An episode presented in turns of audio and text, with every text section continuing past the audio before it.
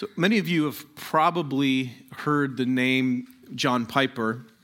He's the pastor of a church, or he was the pastor of a church in Minneapolis, Minnesota for 30 plus years. He's written several books, and he is a keynote speaker really at conferences around the world.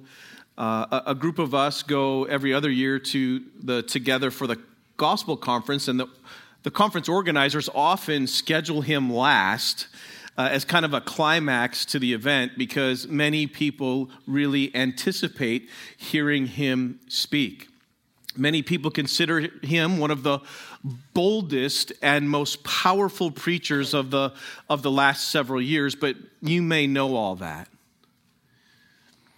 What you may not know is that up until his sophomore or junior year in college, John Piper was absolutely, utterly petrified to speak in public in any context. In grade school, he would just take an F or a 0 on any project that involved a presentation before his classmates.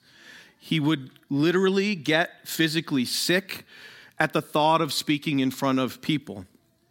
At church, he once tried to do a 1-minute presentation, but he was shaking so hard, he said everyone there just kind of started to look down to try to save him from embarrassment. And he just went home afterwards and cried.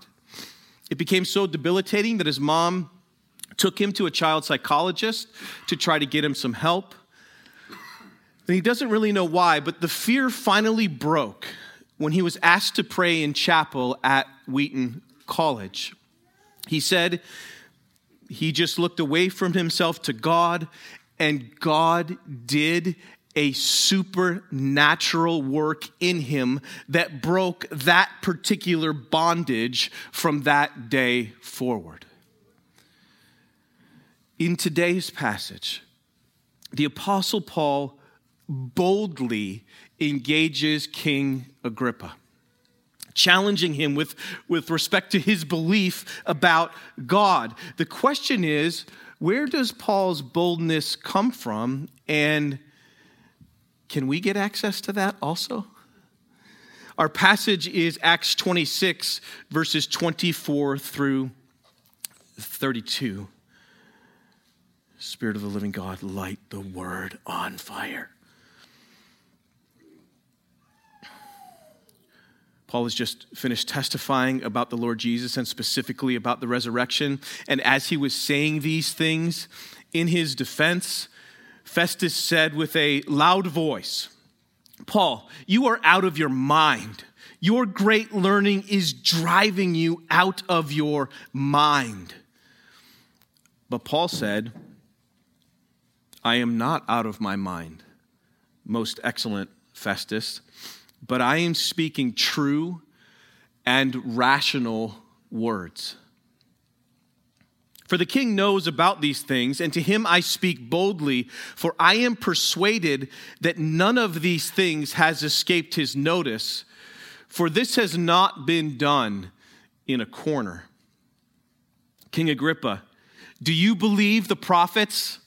I know you believe." And Agrippa said to Paul, "In a short time, would you persuade me to be a Christian?"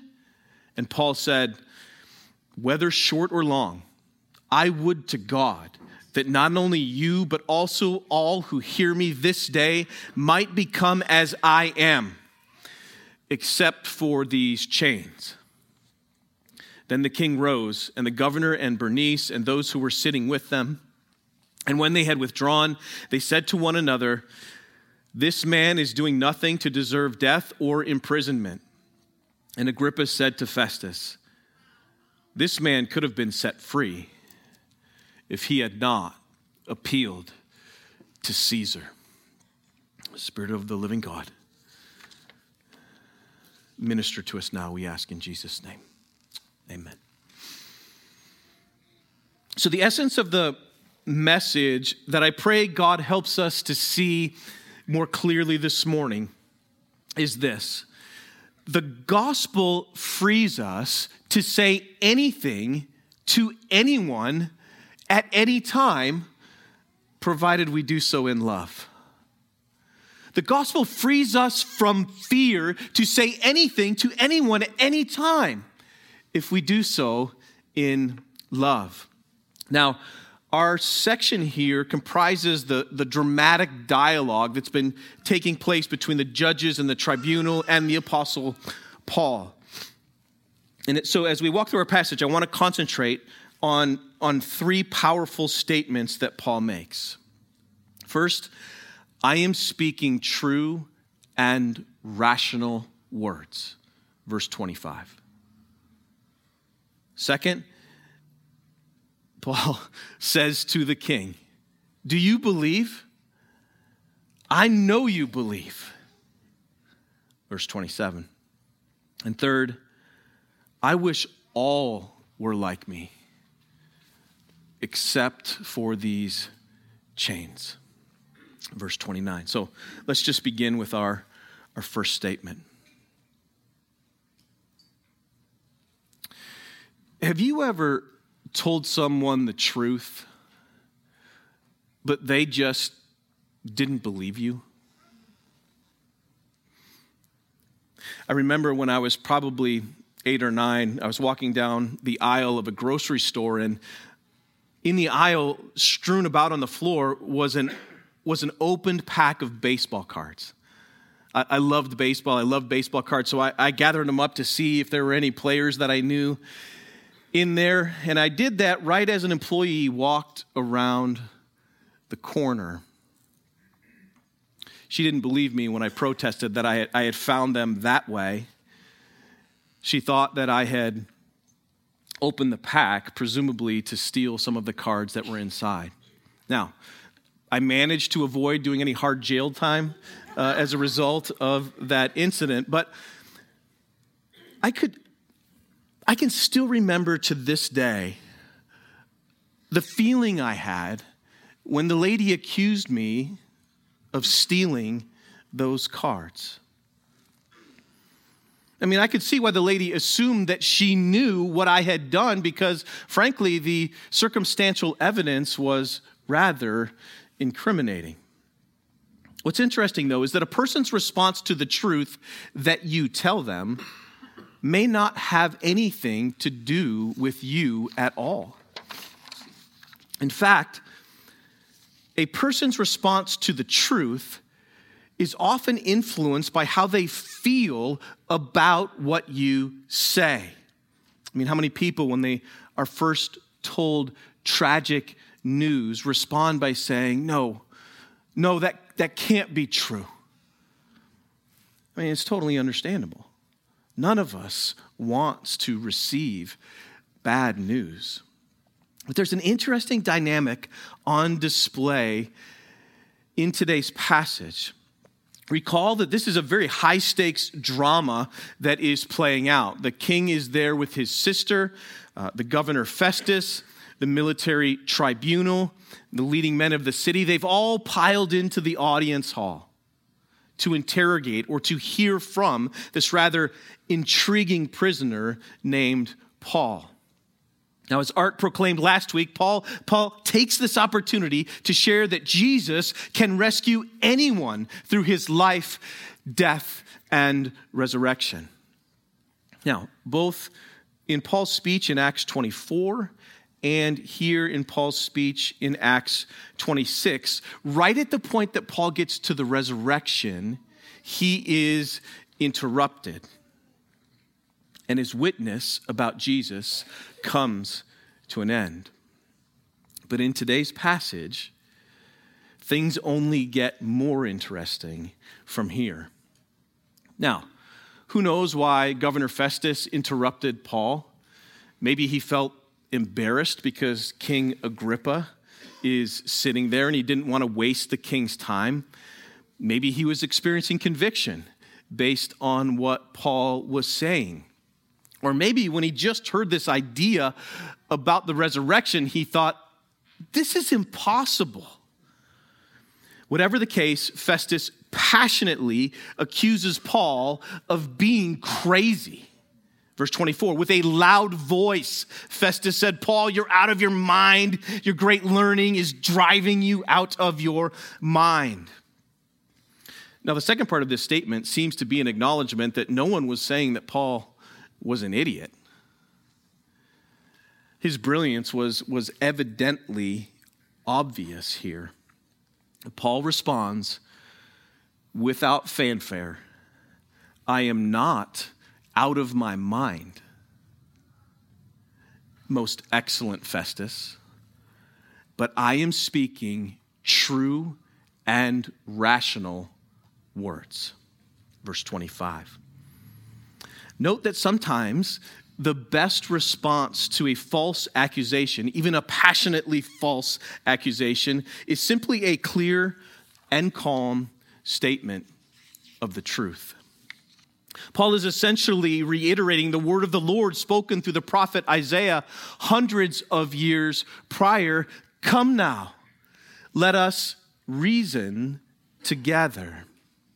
What's fascinating is that Isaiah's words spoken 700 years earlier were also in reference to the core message of the gospel.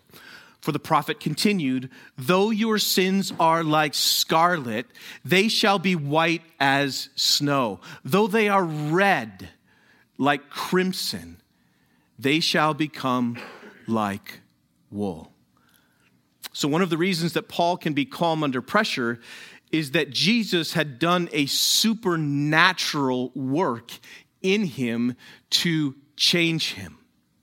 I mean, much like John Piper's situation, God did a supernatural work in John Piper and in the Apostle Paul, freeing them to preach the good news of the gospel.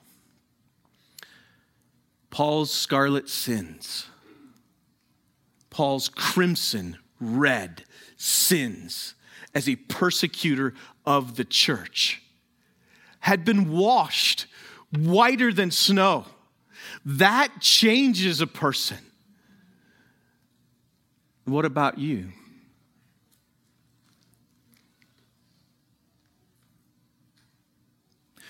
Have you experienced the joy and the freedom of your life being transformed by Jesus? If not, I want you to know this morning, no matter how darkly crimson your sins from your past are, no matter how scarlet red you believe your life is, Jesus Christ has power over evil and over sin. He once exorcised a legion of demons from one person in an instant. Jesus Christ can save your soul. He can make your crimson sins whiter than snow. So cry out to him this morning. Part of the joy of sharing the gospel is describing what Jesus has done for us. But this isn't just a sentimental or a subjective recounting. Much like our celebration of Advent, the reason we are joyful is because our testimony about Jesus is rooted and grounded in historical fact. Our faith is not a baseless hope. Rather, when we talk about Jesus, we do so speaking true and rational words. This is the other reason that Paul can be confident. The first is the supernatural work God has done in him. The other is that he has very good reasons that support what he's actually saying. Festus thinks Paul is out of his mind because he's testifying to the resurrection of Jesus. But I'm 100% with Paul on this one. When he earlier said to them, "Why is it thought incredible by any of you that God raises the dead?" Acts 26 and verse 8. I mean, if being resurrected from the dead didn't prove that Jesus was who he claimed to be, what possibly could? God has the power to do anything. Therefore, the psalmist says, our God is in the heavens. He does whatever he pleases. Psalm 115 and verse 3. It is a very true and rational thought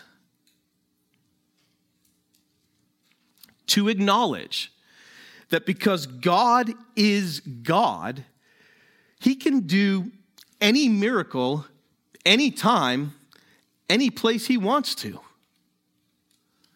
Therefore, the power of God and the clear rational truth of the gospel frees us to say anything to anyone at any time, providing we do so in love. I am speaking true and rational words. For the king knows about these things, and to him I speak boldly. For I am persuaded that none of these things has escaped his notice, for this has not been done in a corner. King Agrippa, do you believe the prophets? I know you believe.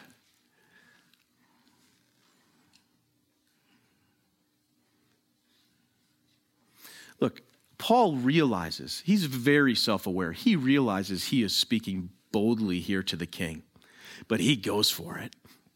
May God use his example to free us from our timid and our tepid invitations to believe in Jesus. Paul tells the man. He tells the man who has power over his life. To him, Paul says, I know you believe. Think about what that must have sounded like to everybody else on the tribune. How's that for closing the deal? Sometimes God can use a well-timed question or challenge to do a miracle, to supernaturally draw out the faith of a person who has been sitting on the fence. This isn't human manufactured decisionism. It's spirit-inspired prerogative working through a passionate vessel. Paul is calling out the fact that King Agrippa believes the Old Testament prophets spoke the truth.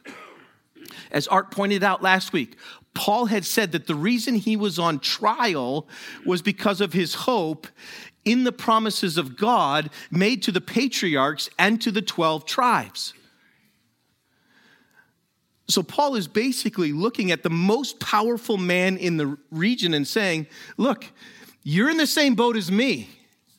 You believe the promises too, King.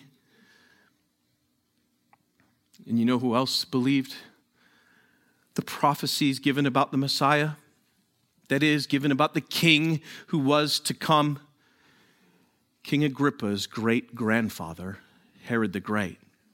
In fact, Herod believed the prophets so strongly, he believed in their truth so much that he executed the little boys of Bethlehem because he felt so threatened about a king who was now on the scene, whose reign was prophesied so long ago.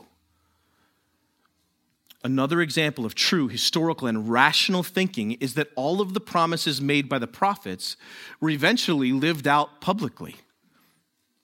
In other words, to borrow the words of the passage, these things were not done in a corner. That's just an awesome phrase. It's just fantastic. And it's so confidence instilling for us as believers. For example, think about how careful and clear Luke is in his efforts to accurately communicate exactly what's happening throughout Acts. The level of detail that Luke gives us throughout Acts is absolutely extraordinary.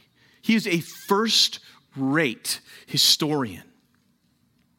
Or consider how Luke opens his first letter, that is his gospel account.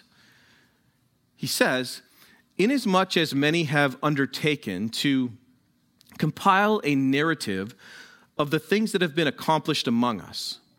Just as those from the beginning were eyewitnesses and ministers of the word, just as they have delivered them to us, it seems good to me also, having followed all things closely for some time past, to write an orderly account for you, most excellent Theophilus, that you may have certainty concerning the things you have been taught. Luke 1, verses 1 through 4. Have you ever thought about what you would have done if you were an eyewitness to the life and ministry of Jesus? Or if the events of the book of Acts were lived out real time in your life? I know myself well enough to know I would have been trying to write those things down as clearly and as accurately as possible. But if you really think about it in context, going back to the first century, I don't know how a person could possibly improve upon what Luke has done. As we wrap up another glorious Advent season, think about the way Luke grounds the birth of Jesus in its proper historical and in its proper chronological context in the opening verses of Luke chapter 2. Maybe you've read these verses as a family over the last few days. It reads in this way: In those days, a decree went out from Caesar Augustus that all the world should be registered. This was the first registration when Quirinius was governor of Syria. Think about it with me. That's not hard to verify. And Joseph also went up from Galilee, from the town of Nazareth to Judea, to the city of David, which is called Bethlehem. So it's not done in a corner. After he was born, Jesus was dedicated on the 8th day at the temple publicly. Jesus had a 3-year ministry all over the region.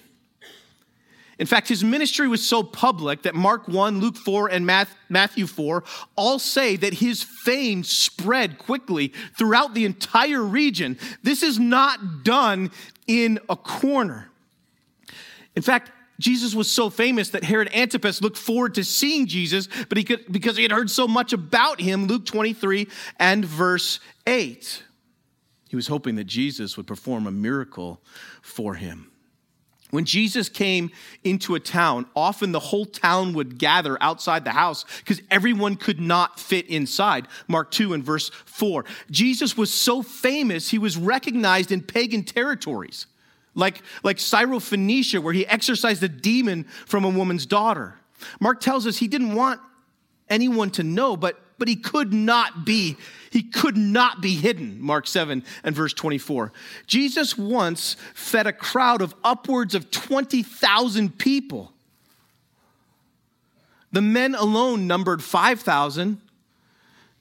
To state the obvious, that happened outside, not in a home, and not in secret. These things were not done in a corner. Jesus was publicly crucified under Pontius Pilate. Praise God, his tomb was found empty 3 days later. After his resurrection, 500 witnesses once saw Jesus alive at one time out in public. He ascended into heaven, obviously outside, in the open. In fact, the whole book of Acts takes place in and around the Roman Empire. And if you haven't noticed yet, at this point in the book of Acts, Paul created quite a stir in public every single place he went when he testified about Jesus.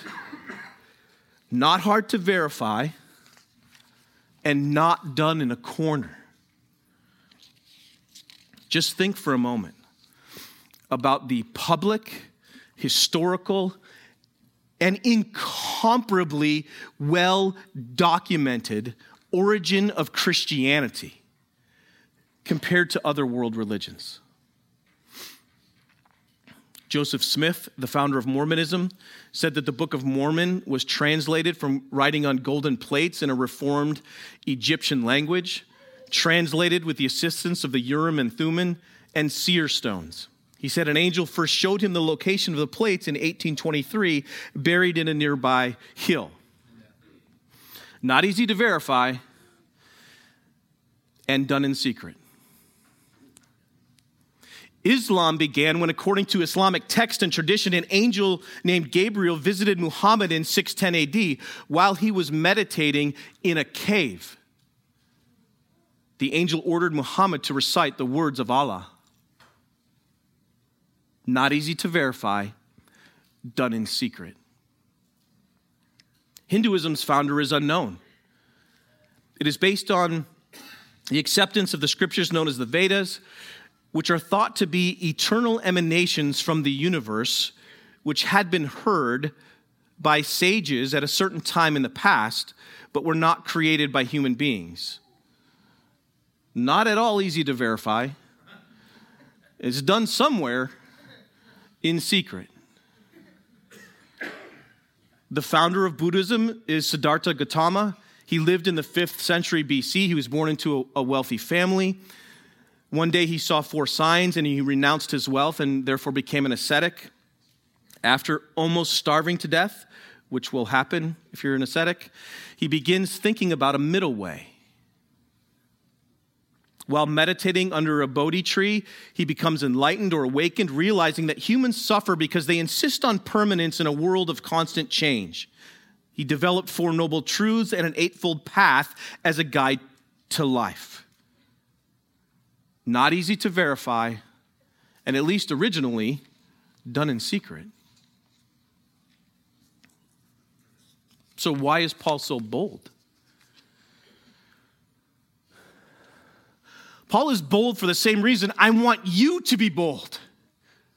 Christianity can stand up over and against any challenger with respect to truth and ethics and is a coherent explanation of reality. Because Jesus has called you to himself, and because he has commissioned you to go into the world, you are free to say anything to anyone at any time. Just do so in love. And Agrippa said to Paul, "In a short time, would you persuade me to be a Christian?" And Paul said, "Whether short or long, I would to God that not only you, but also all who hear me this day might become such as I am, except for these chains." Then the king rose, and the governor and Bernice, and those who were sitting with them. And when they had withdrawn, they said to one another, "This man is doing nothing to deserve death or imprisonment." And Agrippa said to Festus, "This man could have been set free if he had not appealed to Caesar." So this rather dramatic scene essentially caps off a series of dramatic scenes in this region because Paul's about to set sail for Rome. Now, as it relates to our particular passage, Paul ends his witness before the dignitaries and the king in the same way that he began. That is, under arrest. The king and his sister and those around them, they get up, they walk away, and discuss the irony that Paul could have been set free had he not appealed to Caesar. But for the sake of the gospel, he remains in chains. Another irony emerges if you think about it. Take a look at this passage and ask this question: who is really free in this passage? And who is really in bondage? Earlier in Acts, Peter was arrested and in chains, and God freed him from prison. Despite Peter's chains, God sent an angel to deliver him in rather dramatic fashion, and Peter escaped. When Peter arrives at the home, or the gate of the home where the believers are gathered, he knocks on the door. A little servant girl named Rhoda comes and answers the door. She hears Peter's voice. She's so excited she forgets to let Peter in, and she runs back and tells everybody, guess what? Peter's at the door. And they respond by telling her, you're out of your mind. We've heard this before. They say, it can't be Peter. Well, this is the implication. It can't be Peter because we're here praying for his release. But Peter was in fact freed from prison. So he kept knocking. And eventually, utterly amazed, they finally let him in.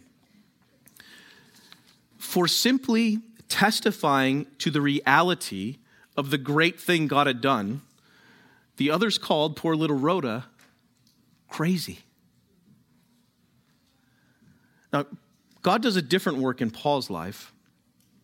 Rather than freeing Paul from prison for the sake of the gospel, God frees Paul in prison.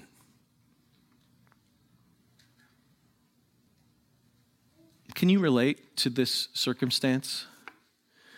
Maybe you've been praying for a long time that God would deliver you from your circumstances. That's not a bad thing to pray if you're in difficult circumstances. God, please deliver me from these circumstances. But may I suggest to you another prayer to add alongside that? Also pray, but if you choose not to change my circumstances, Lord, will you deliver me in my circumstances? Set my heart free to trust you regardless of my circumstances so that my soul will be satisfied in you no matter what is going on in my life. In our passage, Paul is the one who is accused of being out of his mind, simply like Rhoda, for describing the reality of the great work God had done. In this case, the resurrection of his son from the dead for the salvation of all who place their faith in his name. This just in, God is really powerful. The way God freed Paul in prison is that Paul is so convinced of the reality of the gospel through true and clear thinking that his heart had been so transformed with his encounter with Jesus on the road to Damascus that Paul is now utterly free. He's utterly free wherever he is, in chains, not in chains. He's free to proclaim the good news about Jesus, his beloved Lord. Paul doesn't ask to be released here so that he can gain his physical freedom. Rather, it might actually be more accurate to say that Paul actually is highlighting his spiritual freedom by telling the king and anyone else who can hear him, both great and small, I actually wish that you were like me, except without these chains. F.F. Bruce called Paul the apostle of the heart set free. Do you know the freedom of the gospel that utterly transformed Paul's heart and life?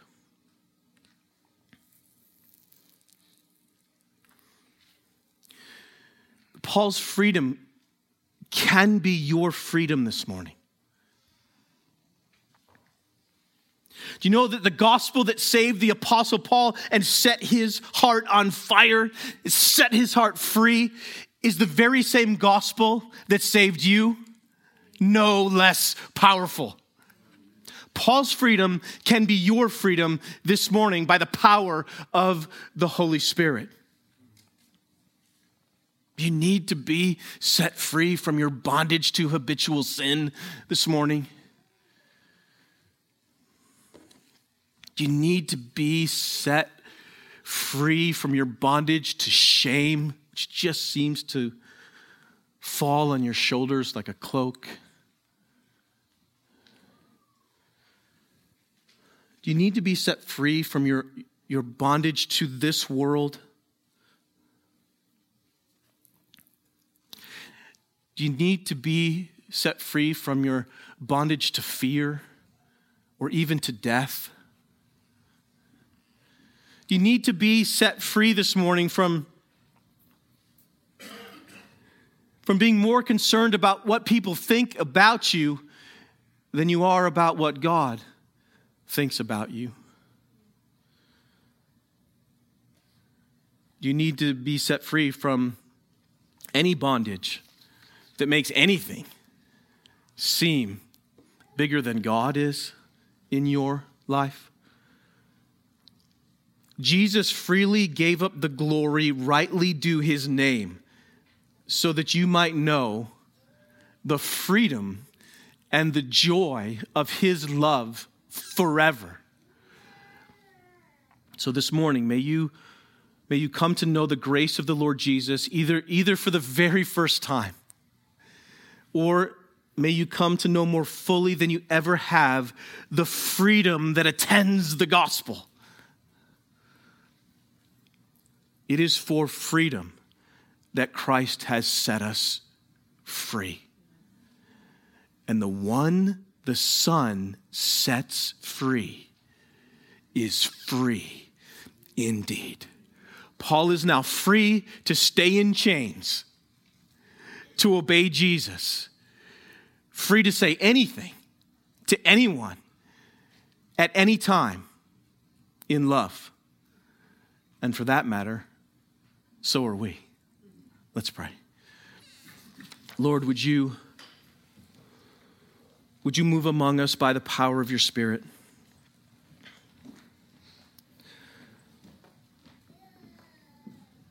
Lord, if there is a person still sitting on the fence about giving their heart to you, about trusting in what Jesus has accomplished for us, I pray that right now, at this moment, you would make it utterly clear to them that there is no obstacle to them coming to faith in Jesus. If that's you, thrust yourself upon the mercy of God. Or, Father, if some of us, you are making us more clearly aware of places deep within our hearts where there is still bondage to anything. Would you move now by the power of your Holy Spirit, and may the presence of the Holy Spirit in our hearts drive out everything else except for the love of Christ.